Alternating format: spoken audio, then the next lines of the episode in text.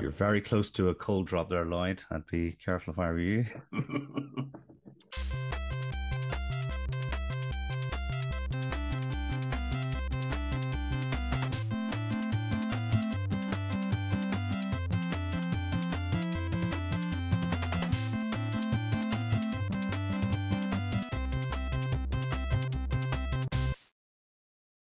Welcome to the Texas Department of Agriculture and Public Education, the podcast that makes time and space for pedagogy, teaching and learning, professional development, agrarian concerns, horticulture, and other totally related departments. This week, I'm joined by Christopher Such. Hello again, everyone. Neil Almond. Lovely to be here. And Lloyd Williams Jones. Hello there. Now, we're going to kick off this week's show with a new segment I like to call I'm Not Crying, It's Just Been Raining on My Face a short salute to our listeners where we can share some of the lovely things members of the Tadape family have had to say about the podcast.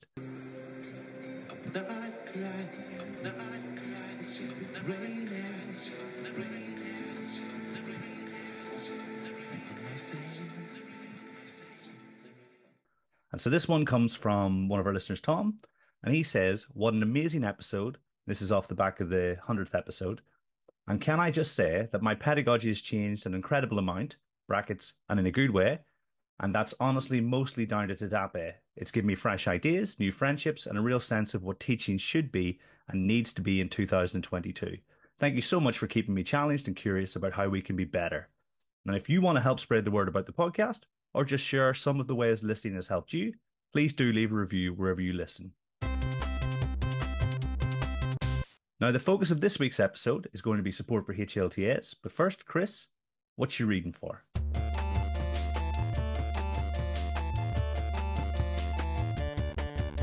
Hey, what you reading for?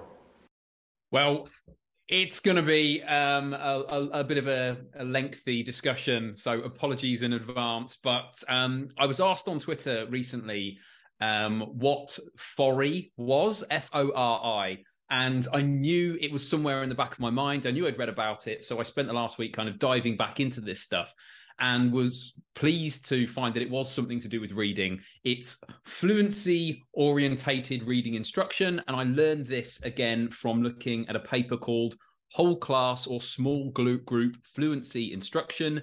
A tutorial of four effective approaches by Kuhn 2020. It is a really interesting paper. But I'm not going to talk much about that paper, apart from to say that from it, I re- was reminded that this fluency orientated reading instruction is a way of introducing pupils to uh, fluency or teaching them fluency in a way that kind of gradually releases responsibility across a week. You start with a text on a Monday, you read it to them, you discuss it. On Tuesday, you do an echo read with the kind of back and forth reading, sentence by sentence, or couple of sentences by couple of sentences.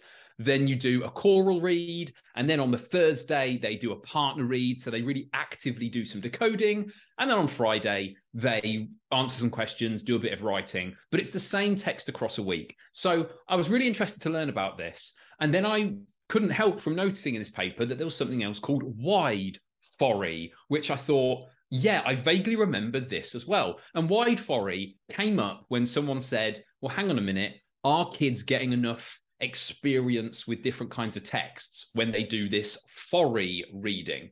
And the answer is probably no. So someone did a version of FORI where they do the first three days, the reading aloud, the echo reading, and the choral reading, and then they do an echo read with two different texts. Now, the interesting thing about this, to me at least, is that this seems to have all the benefits of the other kind of fluency instruction, this FORI, without actually asking pupils to do this active decoding themselves, which, if you just read that, is probably a little scary because you think, hang on a minute, pupils can develop their fluency without actively decoding. Maybe I've been wasting my time all these years getting pupils to actively do the decoding that they need to do. And it's only when you go back into like the, the lineage of where this co- comes from, back to where it was originally came from, that you learn that this FORI and wide FORI A was aimed at kind of seven and eight year olds, so pupils who are potentially already pretty good at decoding, and B it, it, was alongside decoding practice as part of literacy instruction. Now, the only reason I bring this all up is because it reminded me of how important it is not to jump to conclusions from the first time you read a paper, because it would be dead easy to learn about something like FORI or wide FORI and then say, well, kids don't need to do any active decoding. I just can do echo reading and choral reading with them, and that will sort their fluency, that will sort their decoding. I can teach reading like that. In short, it was a nice little reminder, as I say, of how important it is to track the lineage of a paper. So, yeah, thanks for letting me expound on that a little bit. Um, Neil, what you reading for? So I got two. One is um, they're both obviously quite serious, but one's more serious than the other. Um, so I'll go for the least serious one, and that is I was, as Chris will know, talking interested a lot in morphology and how we can think about morphology instruction in schools and how that can tie in with a bit of vocabulary and a bit of um, spelling. So I was doing my uh, late night Google searching and came across a paper called Morphological, Morphological Structures in Jason Mraz's Songs which you know is is, quite a niche part of uh, uh, research, which I you know wasn't expecting to find. So if anyone's interested in this particular song, eighty-seven point eight of the words that contained a morpheme were free morphemes. Uh, inflectional morphemes made up eight point five percent, and derivational morphemes made up three point seven. Um, the more serious uh, bit of research was um, optimizing the efficacy of learning objectives through pre-tests. Pre-tests is something that I've uh, started to have a little bit of obsession with, just because I find it quite interesting that you can test pupils uh, on some knowledge that they don't know yet that you're about to teach them. And if you give them this pre-test, then research seems to suggest that actually uh, they'll learn better than those who didn't get tested on the information that they're about to teach. And what I really liked about this particular paper was that it talks about learning objectives, which we've talked about on the podcast before, but they've kind of always had a bit of a funny relationship with teachers as something that you know every lesson has to have a lesson objective and really is there much of a point. Where this one seems to suggest that if you um, provide a lesson objective and a short quiz on what that lesson objective is and don't give any feedback on that quiz then kids learn better than those who were just presented with the learning objective but no quiz, and those that were presented with a learning objective did a quiz but did get feedback on that quiz. So yeah, I'm not going to say that I now you know this is going to be a massive change of pedagogy in my uh, in the you know the schools that I kind of work with and support, but just found it particularly interesting. Uh, Lloyd, what are you reading for? So I have been diving into the riveting world of schools' financial benchmarking tools from the DFE. Quite interesting little website, that actually, and quite an interesting little tool for those of you who haven't come across it. You can compare any schools and any trusts on a benchmarking tool across the country and see all of their spends. You can look at the costs that they spend on staffing, on resourcing. You can literally pick any schools you want, similar profile, and look at all the breakdowns of how their finances are spent in schools. It's a very, very interesting tool just just to look at different schools and look at how people spend their money. Not um, obviously the majority of costs goes uh, to to staff wages. That's the bulk, like over eighty percent of the of the costs of a school go to staff wages, and the rest it's, it's quite quite. I didn't quite appreciate that it was that much. Quite interesting to see what total schools' total budgets are as well. It's part of my NPQH with ambition. Uh, it's I'm into sort of the the financial uh, and, and, sort of recruitment and retention section of the of the course, and uh, it's the sort of stuff I I'll be honest I really have very little knowledge about, and um, I'm having to like really like concentrate and reread and go back and sort of look over things and look over the best models for like how to manage schools and financial sort of services in schools and things. But yeah, that's a really interesting little tool, the, the, the financial benchmarking tool, and it's just available to anybody who should wish to look at it. You know, not that I think many people outside of teaching would, not that I think many people in teaching would, to be quite honest with you. But it's yeah, it's just it was quite interesting. I can see Neil sort of has, has piqued his interest a little bit. I feel like he's going to be straight on there tonight now, and he's you lose hours of sleep comparing schools and trusts across the country. It's been quite an eye opener for me that. So I, it's not particularly research uh, engaged my my reading this week, but I think you know when looking towards you know training to be a, a head teacher, you you really do need to have an awareness of this stuff and and just how sort of the, the best approaches to to dealing with budgets and to deal with like what's quite a complex job actually for a head you know like to, to manage this stuff and to make sure this stuff goes correctly. And we you know no nobody comes into teaching really to be a a financial manager uh, yet when you the further up you go the kind of more onus is put on you to deal with budgets and um, to to manage money. And and and it's it's quite you know it's quite a lot of responsibility. So uh, it, yeah, it quite, quite, quite frankly, it terrifies me. But uh, it's uh, yeah, something I, I'm going to keep continue to read about and uh, and further my knowledge uh, about. So, uh, Kieran, what are you reading for? Yeah, so recently I've been listening to one of the great courses on Audible. You'd think I'd be sponsored by them the amount of times I recommend these, but it's a really good hinterland. It was Italians before Italy, conflict and competition in the Mediterranean, and it looks at the large city states across well, I want to say 1300s was sort of really the high point of activity, you know, and up towards when Italian unification became a thing. And so if you're looking for hinterland around any of your uh, sort of history curricula, you know, you'll you can't, you know, there are there are very few areas with such interesting and dense histories than uh, than that part of the Mediterranean, you know, and a lot of the stuff, although we won't directly teach it, will have a direct impact on things that you're learning about at some point across school. So yeah, so well worth checking out.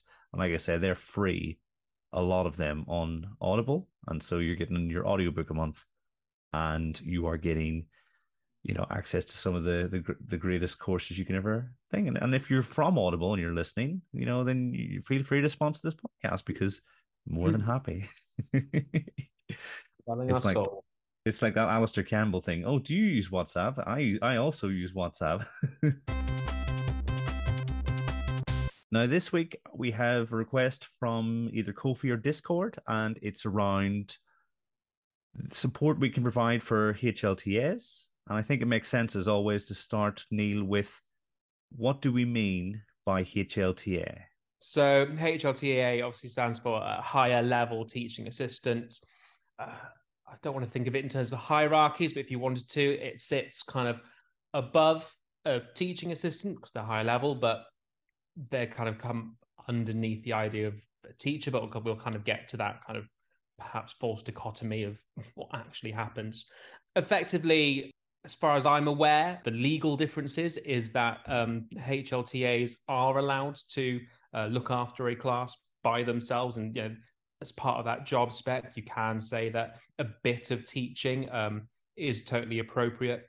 Whereas with TAs, it's not unheard of that they get asked to uh, cover classes, but really they, not that they shouldn't be asked, but they they they could turn around and say, no, I don't feel comfortable doing that.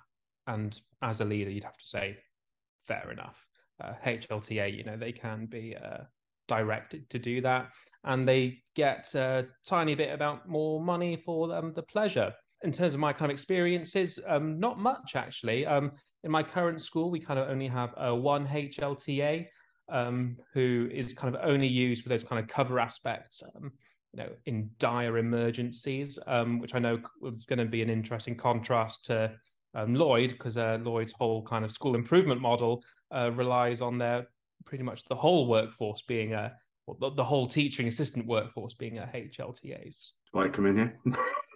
I guess yeah. Neil's. I mean, Neil's sort of nailed it, nailed it there in terms of the the the sort of remit of the role. Uh, I think they were introduced in 2003 as part of the workforce reforms uh, in schools, and they also have a set of standards, the HLTA standards. So, like teachers have teaching standards, HLTAs also have standards. So, I think like it's probably important to put that out there that there is a set of standards that they need to sort of adhere to in order to meet the quality, the, qualifications and the criteria of the role, sort of thing. So um, that would be the only bit that I add. But like Neil said, it's it's an interesting one. HLTAs. I think we'll, we'll probably get into it in a bit. But the, you know, there's there is there's such a vast array of the ways that HLTAs are viewed in primary schools across the country, uh, it's quite. I think it, it, makes for quite an interesting discussion tonight because, like, in some schools they are deemed as like next to teachers, and then in other schools it's just not the case, um, and everything in between. So I think you know some uh, to our listeners like uh, there'll be something in here that you can relate to that somebody explains i should imagine uh, as we go along but um yeah i think i think like I say that probably encompasses the the role and and what what it means to be a, a hlta i think an interesting contrast here as well um again speaking just from the experience of one or two secondary schools is how rarely uh, or how different the role is seemingly in term in terms of what an HLTA does at a primary school and a secondary school. So um, my partner, she works with a few HLTAs um, in different classes that she works with, and the idea that they would be frequently asked to cover whole classes, to potentially plan, to assess, um, that they might have a bit of PPA in order to undertake um, those particular um, responsibilities is is just much less common, at least in her school, but also with a few other secondary teachers I've spoken to. Though not unheard of, of course, that they will um, cover. It's just at secondary schools, it tends to be the role of a particular, like a cover supervisor or something along those lines.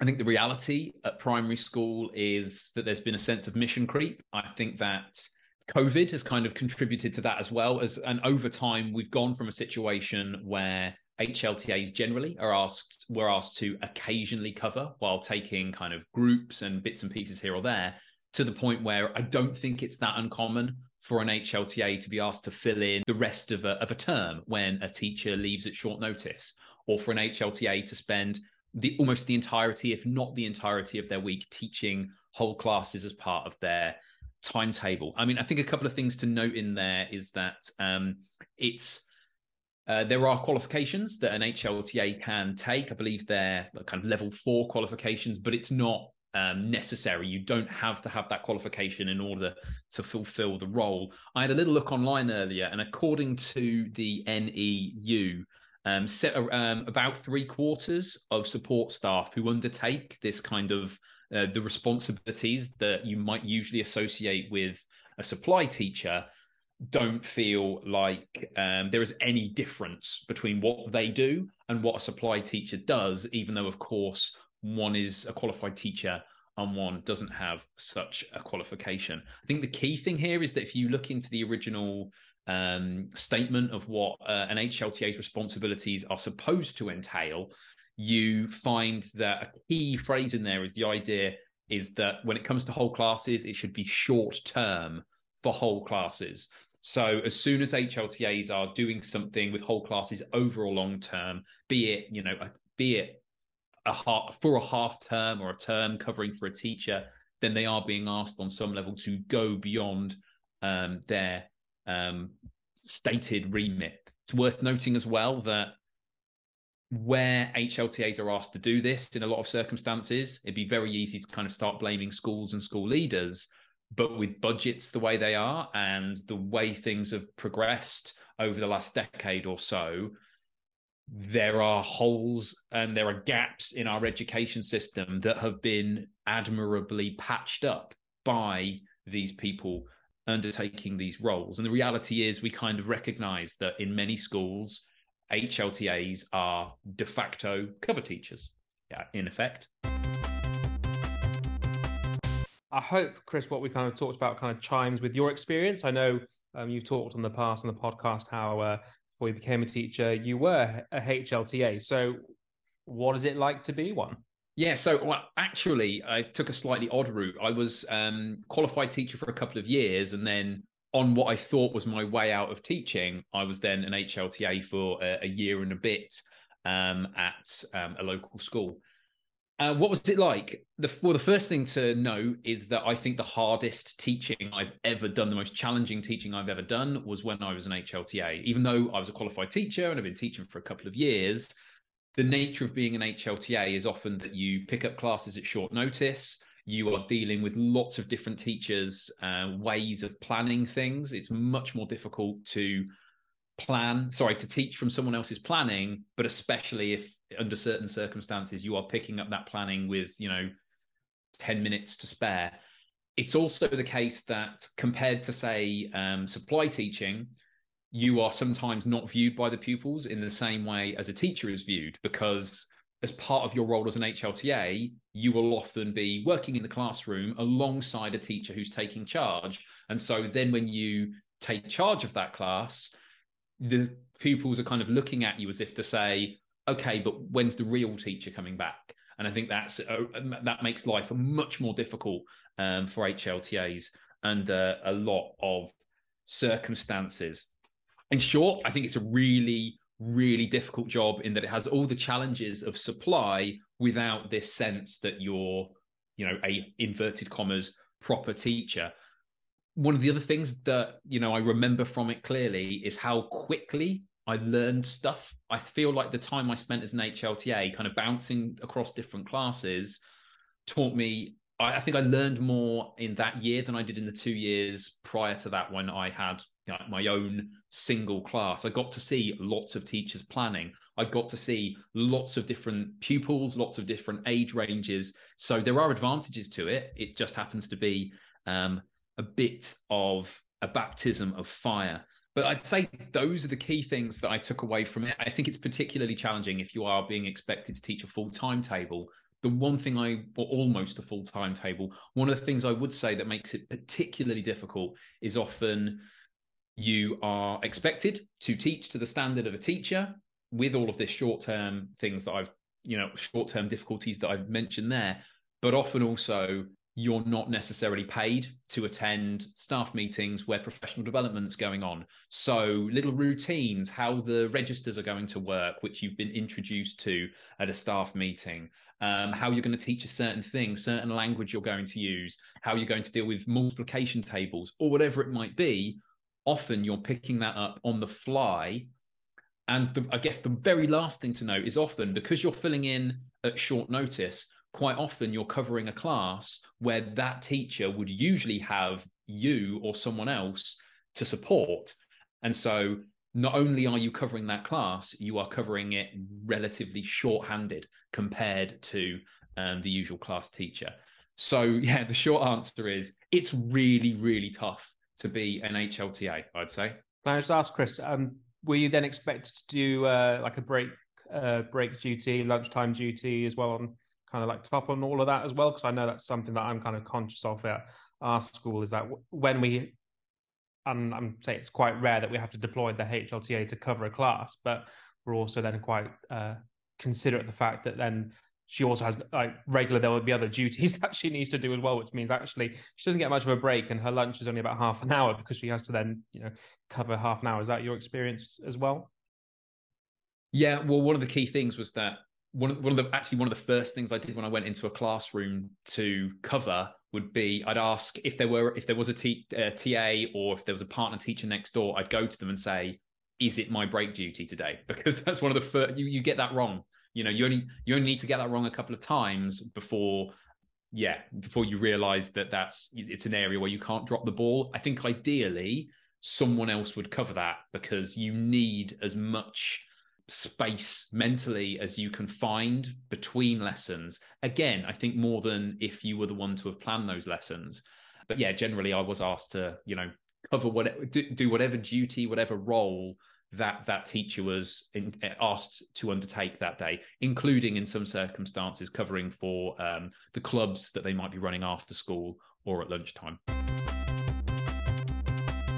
That's really interesting. And certainly I'm going to circle back to some of the points you raise as we go through this conversation, Chris. But I think, Lloyd, I'd be really interested to know how do you support the development of HLTAs in your school? Okay, so I mean, you know, Chris has given a sort of more first-hand account there of of the HLTA job in one setting. Uh, that's one example. Like there are countless different experiences that HLTAs that I think it's worth. And I, I know, Chris, you know, you couch it with that as well. But there are so many different ways that people experience the HLTA role. I think we can make some generalizations. I do think that there are schools that ask HLTAs to cover whole terms and things like that, which which which I would agree. I think is is too much. It's way too much to be asking of of of a high level teaching assistant.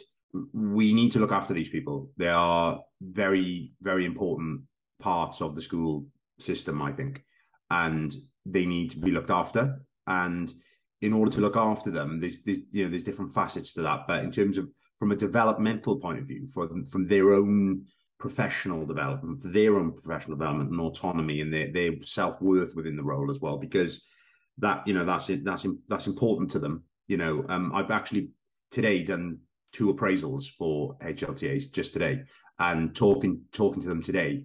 You know, it's important. It matters to them, and and so you've got to get this stuff right. And there's there's different ways I, I think you, you can you can do this depending on how many HLTAs you have in your school. Like I said, we we have a, we have a lot. We have five. Um, so you know, it's they're an integral part to to how we how we organise our school. But th- there are things you can do to to support their their learning and and to, to make it so that it's manageable for them as well, so that you're not asking them to do this outside of school hours, and you're not asking them to do this uh, in their own time or anything. As it happens, we've got some pretty diligent, hardworking HLTAs who who who do do that because they they are they're very committed and they're very very um, sort of invested in the development of the school as well as themselves. What one thing we do is we we have our same day intervention model in school uh, where we have a 20 minute slot every day where we we use that to keep children up with learning and we use it for both maths and English.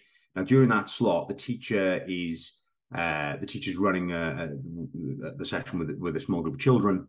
The the the one of the, one of the senior leaders is in the hall delivering an assembly to the to the school. Um, it then gives the HLTAs a little space, and we use that space to to give them professional development. So they then I, I run run this on a on a Monday uh, on a weekly basis, and it, it, it's it's an opportunity for for us to do the things that Chris just mentioned, for us to deliver messages that have just happened in the staff meetings, for us to just say, oh, right, this is what's happening. And uh, yeah, oh, okay, albeit a, a, more condensed version perhaps, but they're abreast with what's going on in the school. So that's a really, really important, um, really important time for them. And they feel part of it. That's another thing is that they feel part of the team because when you talk about the new spelling initiative that you're rolling out, they know what you're talking about because you've you've you've done that with them in a more condensed version. Um, so so it's a really important it's a really important time that for us. Another thing we're looking to consider next year is how we build them into our instructional coaching model. Uh, we actually want to you know do that as part of uh, uh of their of their offer, but again, all within the school day, all within that time that slot, or nothing outside of their hours. Uh, so that they don't feel like they have to take anything home or do anything um, but but they still feel valued and they still get in that development. We also film our CPD. Uh, so when we deliver, so like today we did we like for example we did a span session today. Um, we open up Zoom and we share the screen and we press record. Um, so it just you know to, to staff in a, in a staff meeting, it you know it makes no bones because you're still delivering it, but it's recording, which is which is quite powerful because then it gets saved centrally on our drive and shared out to the whole staff. So if HLTAs want to choose to watch that, and it might be in it might be on a day where they are not in with me doing some training, they can go and watch that. They can watch that for 15 minutes and 20 minutes if they if they, if they should choose it. Or if they want to watch it at home, they can. If they that's something they want to do, then then the option's there for them to do it. It's about giving them choice. It's about giving them the opportunity to pick when they would like to do these things. You know, it's saying, look, I value we value you, we value your professional development. So we're going to look at what mechanisms we can put in place to help to, to support that. So that, that, that's another thing that was that was sort of quite quite important. Um, the appraisal process in itself also um, is, is key. Um, you know, really really important, uh, and it, it, it's sort of we, have got to make sure that we give them the same value that we give teachers. So when we set their goals for appraisal, we set them in the same way we set our teacher teacher goals. We go against the standards. We get them to reflect. We use uh, sort of growing great HLTAs, if you will. It, um, we we look and we pick a, a sort of a, a, goal that's based on a model, zooming out. So you know all of these things together um, really feed in. And and and and I think the last thing I'll say before I, before I finish is just it, it, their career pathway as well. When we advertise HLTAs, we also advertise uh, with routes into teaching. So if they should choose to want want to go into it into a teaching role, it's an avenue for them to take as well. So all of these things creates that culture in your school that values that values the HLTA role. And I think yeah, the, the, it's just really important. It's really really important. We we deliver the ECF with them. We work through the ECF in those training sessions because it's all there, it's ready to go, it's boxed, and and they love it. They love knowing about what the current practice is all about and knowing when we're talking about cold calling or we're talking about uh, you know uh, wait times and these sorts of things. This is all part of something they're experiencing. So they can talk to teachers and they can talk to other practitioners about it. So there's some things there that we do in terms of looking after their um, their development i mean from a practical point of view i think most schools are either on microsoft office or google microsoft office has an app which I think most schools get for free called either Steam or Stream. And essentially, it's a place where you can house those CPD videos and you can control who has access to them. So if you want somewhere you can share them, then if you're a Microsoft Office school, you go there. Google Forms allow you to embed videos in them. And so I did some training with some early years practitioners at my last school, and I would have a paragraph response box and I broke down the was it the new the new early learning goals and sort of the changes to mathematics and into small manageable chunks because a lot of the sort of the adults working in nursery and reception weren't necessarily on teacher contracts and couldn't be expected to complete sort of the the same amount of hours of um, of training. So I think just from a practical aspect, I definitely want to f- circle back to the instructional coaching because that's where this episode came from. But I wondered, Neil, is there anything that you do differently to Lloyd when supporting your HLTAs? Yeah, not too much. As to say, um, we only have one. We have many TAs, but only one uh, HLTA, so we don't necessarily see a divide in their development. The way that we will run it is that whilst during uh, same day intervention, Monday to Thursday, where teachers are working with pupils, um, some HLTAs may take some other pupils out and do a few little bits with them, or they're in the assembly, uh, kind of supporting uh, and managing uh, some pupils who need that additional support. What we do slightly differently is that on Friday, which is our celebration assembly, which tends to be a little bit longer, that assembly can be about half an hour. Um, teachers go to that one, but H but our HLTA and our whole TA uh, stuff. Um, they do not, and they get their training there. Um, it's quite responsive depending on the needs of whatever that might be. So we might be thinking about um, Pastore's Perch, but in the context of uh, the playground, for example. So taking that idea of you know standing where you can see the most amount of people, and be kind of and kind of goes back to kind of what um, Elliot Morgan, friend of the show, said about um, because we have one HLTA, they can kind of be that conduit and almost like take that lead role in terms of getting that buy-in from TAs that this is something that um, needs to happen. But other times, I know our um, reading lead um, right now, you know, we've done our little walk arounds, we've had a look at the interventions. We think they can um, tighten up a bit of the reading that um, they're doing with pupils. So, you know, they've had for the last kind of three or four weeks uh, some they've had some professional development on uh, how to kind of support in the delivery of the phonics scheme that we use. Um, and it kind of then gives them the time as well to, you know, make some resources, you know, for that as well. So we ask our TAs to deliver interventions. Um, that that's absolutely fine um, to do. So the HLTA obviously gets that professional development as well. So she might be teaching that whole class some days because of the nature of her role. But obviously, the TAs, they themselves, you know, who'll be doing small little groups or perhaps one to one, they get that time for that professional development and as well that um, resource creation that obviously needs to go into actually making those uh, a reality. In terms of supporting HLTAs, just one thing I remember in particular. I mean, I've made it sound like you know the school I was at weren't supportive at all, and it was a real challenge. And the second part's true. The first part part isn't actually. The school were in many ways really supportive of me. And one of the things I remember in particular uh, was an occasion where I was just having a conversation with a head teacher, and there was a change of head teacher while I was actually at school, and it was a new head teacher who just started. And I mentioned that I had, um, as part of my role, I'd covered for another TA in another classroom who was working one to one with a particular student. And I just happened to mention how much I liked the maths teaching that I'd seen. I said I, I felt like I learned a lot from from watching that. And the head teacher immediately came back at me and said, "Well, maybe we can get we can get some more opportunities for you to watch that teacher teach maths. Do you, it, it, do you think that'd be beneficial?"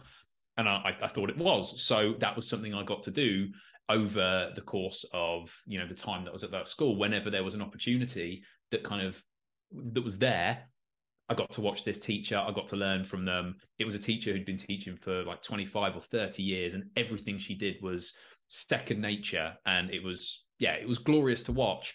But little things like that, just recognizing that just like in some ways, you know, early an early careers teacher or even a you know a fairly experienced teacher, you've got lots to learn, but and you've you've got this desire to learn, you've got this curiosity, and just assuming that HLTAs also have this kind of sense of curiosity um, is a really valuable thing to do. Having the chance to watch some really good teachers is great. The other thing I'd note about um, it, and again, I was a qualified teacher at this point, but I still found really valuable was the chance to get in and um, co-plan, and just occasionally the chance to to see how what planning looked like. Um, obviously, very different in term between Key Stage One and um, reception, where they have a seem to have a much longer term view as well as a you know day by day kind of reactiveness. So yeah, planning meetings and getting the chance to see really good teachers was um, key to my development. However challenging it might have been, you didn't decide that you didn't have any time more energy for education. You came back to your whole class teaching. So something positive must have happened on that journey. You know to encourage you to think actually I want to give this a, another go. In terms of your plans for instructional coaching, Lloyd, what I've seen in my career, it's a pretty involved model with a pretty big time commitment. And I'm trying to imagine if I were you, what would I be doing? Would I have to shake everything up? I mean, suppose this could go to the whole way across the group. If you were trying to utilize and, and get the benefits of instructional coaching with all members of them of staff, what does that look like? Yeah, I mean that's, that's, a great question. The the difficulty, the practical difficulties of instructional coaching and implementing instructional coaching are vast. Um, having implemented it this year, well, sort of a good way now into the implementation of IC in our school with our teaching staff, that's taken a big commitment mechanism wise in terms of carving out after school sessions on a Wednesday after the, the staff training sessions to protect that time for feedback every other week. You would need to do the same thing with like for us, I'm just thinking out loud, it would have to be the same thing within those SDI slots, but it, but it would have to be senior leaders doing it, which I'll, I'll be honest, I don't know at the minute that I have the capacity to do. So it would have to be a piece of work that I would need to go away and strategically work out I'm not saying it can't be done. I think it, it just needs a lot of thought because you're absolutely right in a sense that if you don't get those mechanisms in place to protect the routine of instructional coaching, it will die on its feet. And like that, that's coming from a place where we're implementing it, where we have protected it, and it's still really hard. Like that's even with a protected space, it's still challenging. So I say instructional coaching uh, for them. I don't think it's uh, I don't think it's going to be soon that we would do that with our staff because we uh, in terms of our HLTAs, not in the rest of our staff. In terms of HLTAs, I think it's something that I would need to look at. Well, we are looking at it, but it's going to be next year, end of next year, potentially, realistically. You know, we've got to be reasonable about when you plan implementation as well, because like realistically, otherwise you rush into something and it falls down because of the reasons you've alluded to.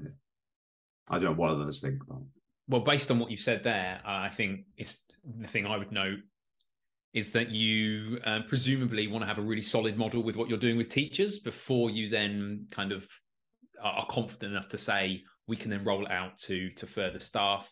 I mean, what I might say now might not might not be something that I would advise necessarily, but off the top of my head, if I were an HLTA and someone said you're going to be doing instructional coaching, but because of the logistical nature of it, it might be less frequent than it is with teachers. I think personally, I wouldn't have a problem with that.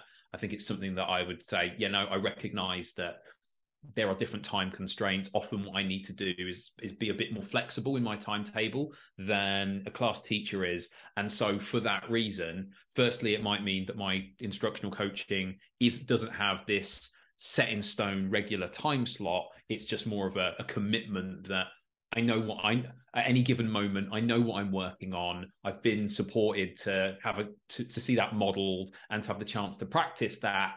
And when that next session exactly comes, well, you know, I, I think I I think most HLTAs would be ready to say, I appreciate there's going to be a, a slightly different, um, flexible way of doing that. But at heart, the idea of saying we're going to commit to you to your professional development in that way, at least on some level, is something that I, as an HLTA, I would have found attractive at the time, and I like I, I like to think that most HLTAs would as well. Yeah, we uh, don't run IC um, at all at um, school I work in, but we do kind of where possible once every kind of big term um, provide TAs and H- and our HLTA to go and observe each other as you kind of you might have done traditionally, where they can we as a senior leadership team we have an idea of uh, the strengths and weaknesses of uh, the TAs and the HLTA uh, in the classrooms, um, so we can kind of direct certain people to go and see people do certain things particularly well, and they can kind of learn in that kind of way. It's uh, certainly not as structured as um, see, um, but it's still a kind of a nice way to kind of just support them and kind of make them see that they are, you know, we want them to get better, and you know, we can find a, a group of your peers that we can direct you to to to help you with that. Yeah, I think the that investment is you know is coming across most of the responses. You know that investment in the adults who work in our schools, making them feel valued. Because you know quite often when people feel valued, they go above and beyond. Um, you know whether the education system relies on that too much or not, well, I suppose we'll get to. But yeah, I can see that, and I think yeah, a lot of the principles of IC, even if we can't create the whole model, you know, even like you're saying, Neil, being really deliberate in this person is particularly strong in this particular area is you know a reasonably effective thing to ask someone to do or reasonably you know it'll have benefits. Is it fair to expect HLTAs to assimilate lots of similar knowledge to teachers without equal remuneration can I dive in on that one? It's it's a boring answer, but it depends. I mean, it, it really depends. I think under some of the circumstances we've described, where someone's covering for very long periods of time, they're expected to plan for a period of time. They have the same kind of safeguarding responsibilities, etc., um, etc. Et then it's obviously not fair for them not to be uh, remunerated at least to the level of um, an unqualified teacher. However, I while I talk about the difficulties of being an HLTA, and while I talk about um, yeah the challenges that I faced, uh, with the caveat that of course this is just one person's experience. I was an HLTA at one school. I don't think that once I was out the school gates, there was that same stress as being a class teacher. It did not. In the end, I knew that someone else was responsible for this class, for their results, for their safety. And as long as I was kind of doing my bit when I was there in front of the kids, then they weren't, it wasn't my class in the same way. So I think there are differences in terms of how it feels and that sense, and just the hours that you're working effectively. So under most circumstances, while I do think, and I'm sure we'd all agree on this, that HLTAs are often underpaid. I think it's to say that um, they should automatically receive the same remuneration as a classroom teacher uh, because they're taking on some of that role is probably a, a, little bit a little bit pie in the sky. It's a little bit out there, and at least to someone who has been an HLTA, I wouldn't have been expected to be paid the same as someone who has that kind of deep seated responsibility for that class. Because in the end, as an HLTA, there is usually for certain things an extent to which you can pass the buck. If things get if things get too hot to handle, you could just pass it on. I was just wondering, thinking about um, what you were saying, Chris, about long term, short term. Obviously, you can uh, argue for a while on the semantics of what classifies as long term, what classifies as uh, as a short term. But let's say long term, anything over than like a half term. If you were to say we have this situation, recruitment is so difficult. What we can do is put you on the the non qualified teacher scale. For we know we're going to need you for at least a term. So for this term, we'll pay you the non qualified teacher uh, entry level. Do you think that would be a, a fair kind of stopgap? Yeah, I can say we did that um, when I was on paternity leave. We remunerated the uh, one of our TA, HLTAs during my paternity leave. That exact thing, Neil, you, you just said there. So I, I do think. I, I mean, we we were talking two weeks there, and we saw that as a long time. So you know, so that's how we viewed that as too as too long. So you know, like we class that as that. But I know there's schools there that have no choice, and then they end up putting these, you know, HLTAs into positions for like a whole term. I also think like you know, asking them to do planning and things. It that I mean that's a lot. Um, you know, and you'd expect potentially a, a teacher to pick up as hard as that is. You know, and potentially SLT to support with planning, uh, support teachers to deliver planning to HLTAs. That's what I think would probably be the best model for that. If, if it's a short term or in the interim, but yeah, I think um, I think you I think that's a really really sensible thing that you've said. Then, like I say, we've we've done it, but I think I agree with Chris. You know, that there is this is a difficult question, but like the, short answer really, like I say, no, in a sense that they, there is there's a different set of standards there for HLTAs, and realistically, like again, I'm speaking from my perspective as Chris is speaking from his perspective, and we know there are schools all across the, the, the land that do it differently and look at look at HLTAs differently. When I go into a class at HLTA, I know they're not a teacher, so I don't apply. I don't wouldn't apply the same, the exact same standards to that I would to a teacher that I would to a HLTA, and I feel like our staff know that. Um, and it's about the culture then in your school, and it's about how you develop that culture of trust and that culture of uh, safety for them as well. That they're actually like you know we for example we have a um we have our like uh, our, our leaders our senior leaders are out on a wednesday morning like all of them like our, our senior leadership team. So our hltas are, are for that morning are, are, engaged you know. Well when we walk around you know I, we know that. We take that into account you know when, when we go into the classrooms and things. So that, that it isn't you know it isn't the class teacher like you say but um but yeah. Tricksy little question mr mackle. Tricksy little question. Yeah, I think there are kind of two ways to kind of look at this question. Um, and again, I think that comes down to uh, Kieran or Chris's uh, careful crafting of it.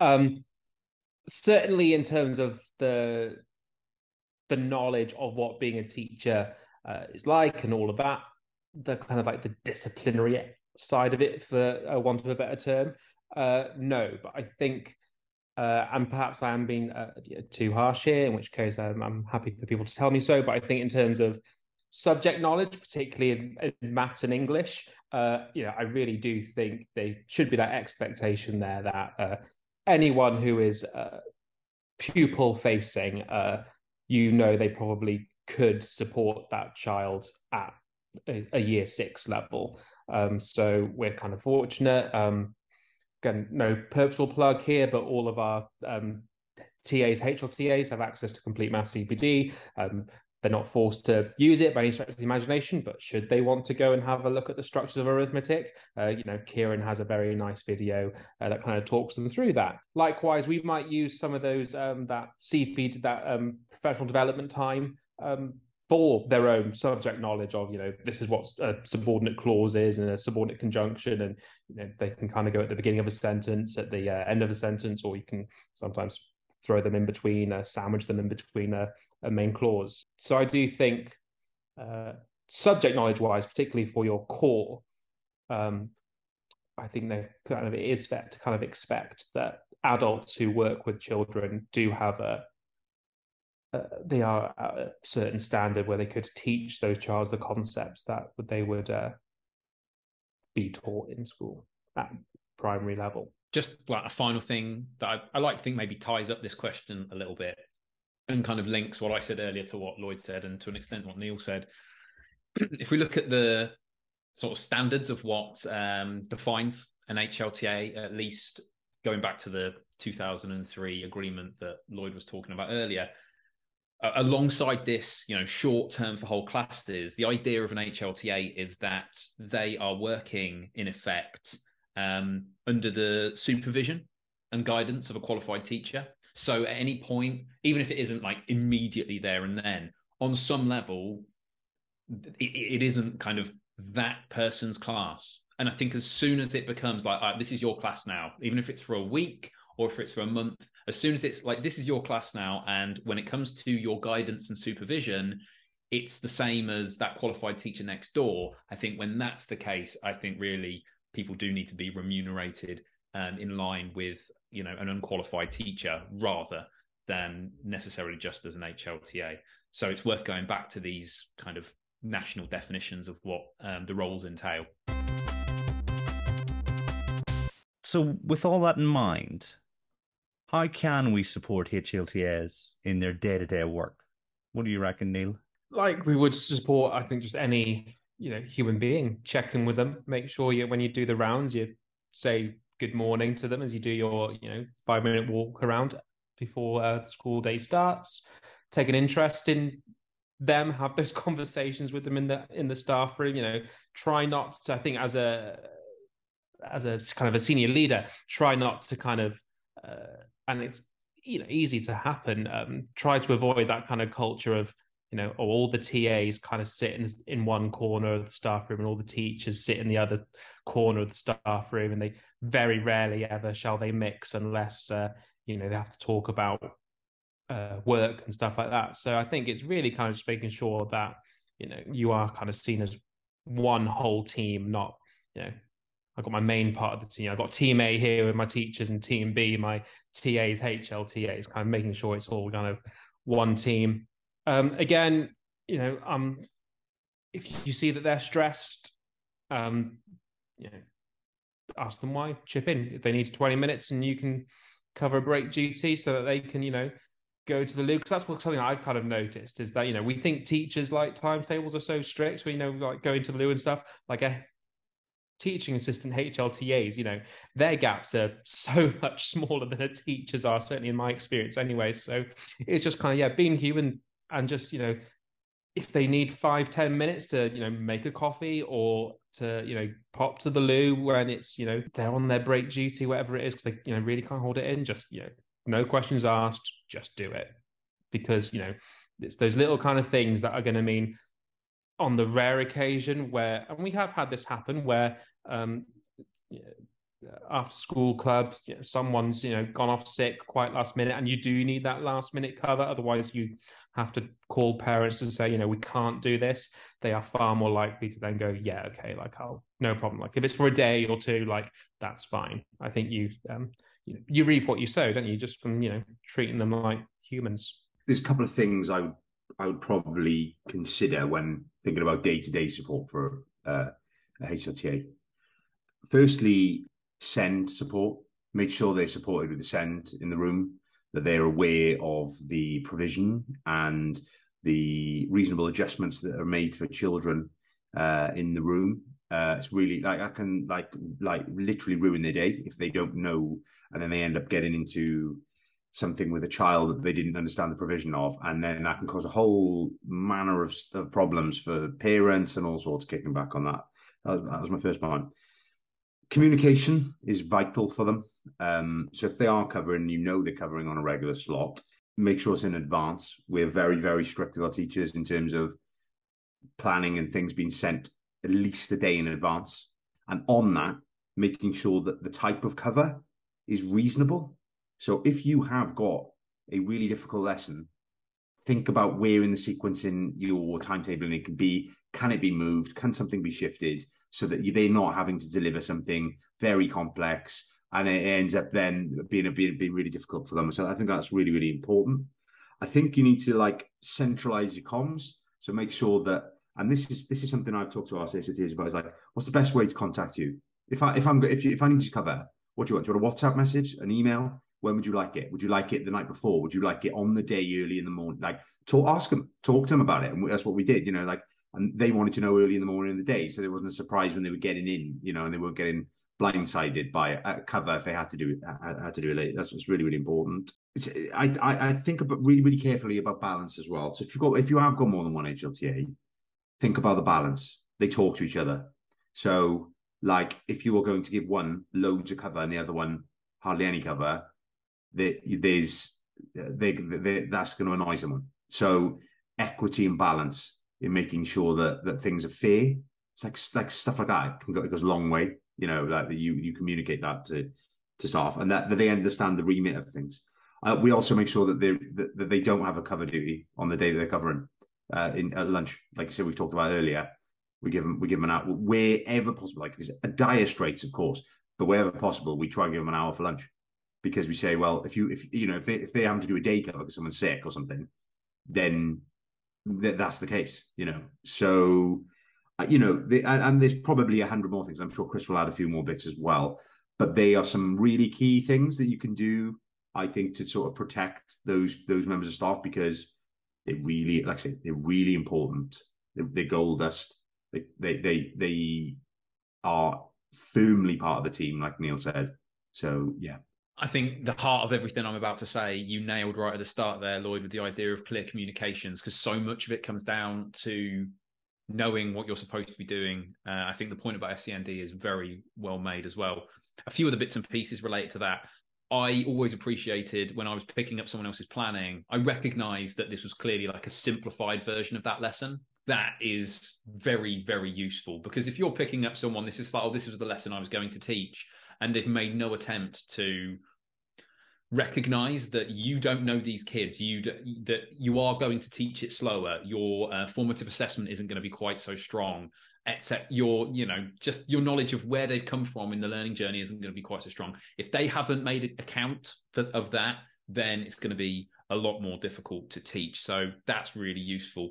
Where possible getting hltas involved a little bit in planning if this is a regular thing. So it's um, I remember I worked. I uh, for a while I covered um, two days a week in year two and two, um, two, sorry, two days a week in reception, one day a week in year two. I was often present, if not entirely involved. I was certainly present for bits and pieces of the planning, so I got a sense of what was going on. That was really helpful.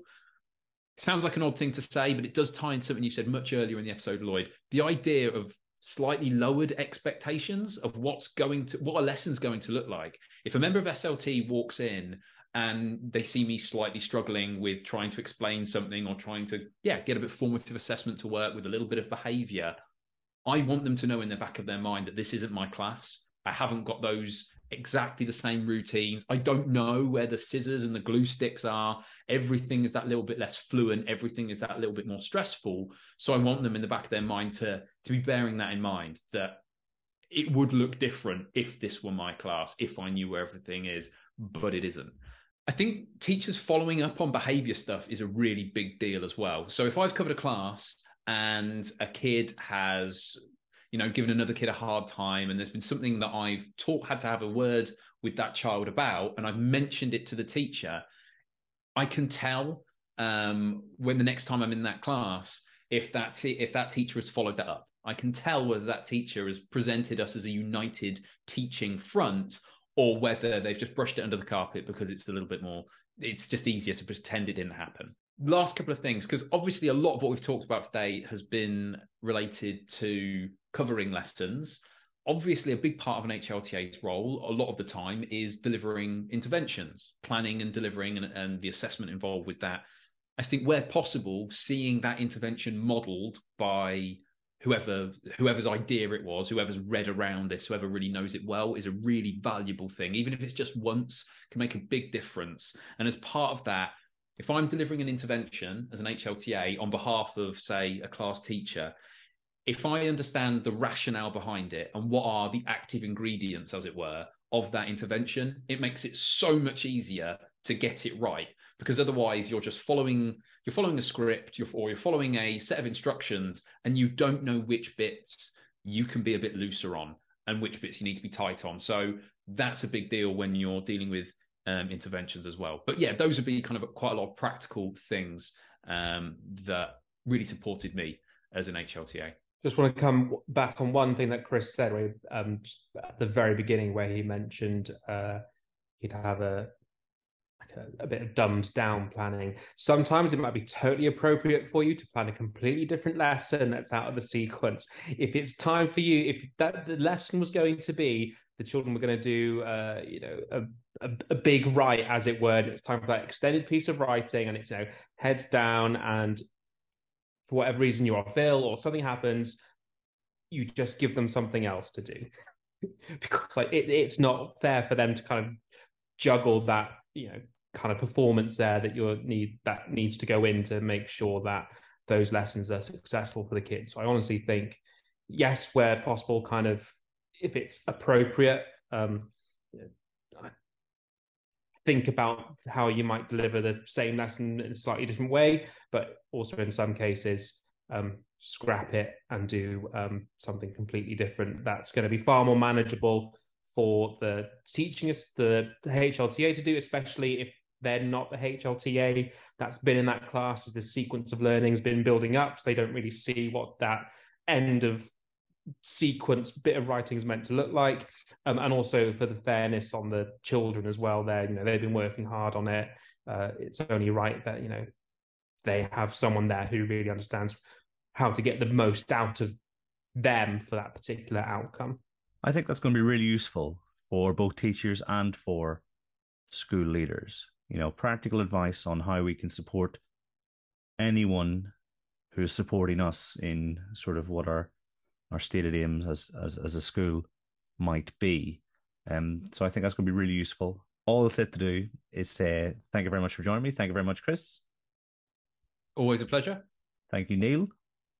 Thank you very much. Thank you, Lloyd. Thank you. And everyone at home, until next time, thanks for listening. Now don't stop don't press stop recording yet.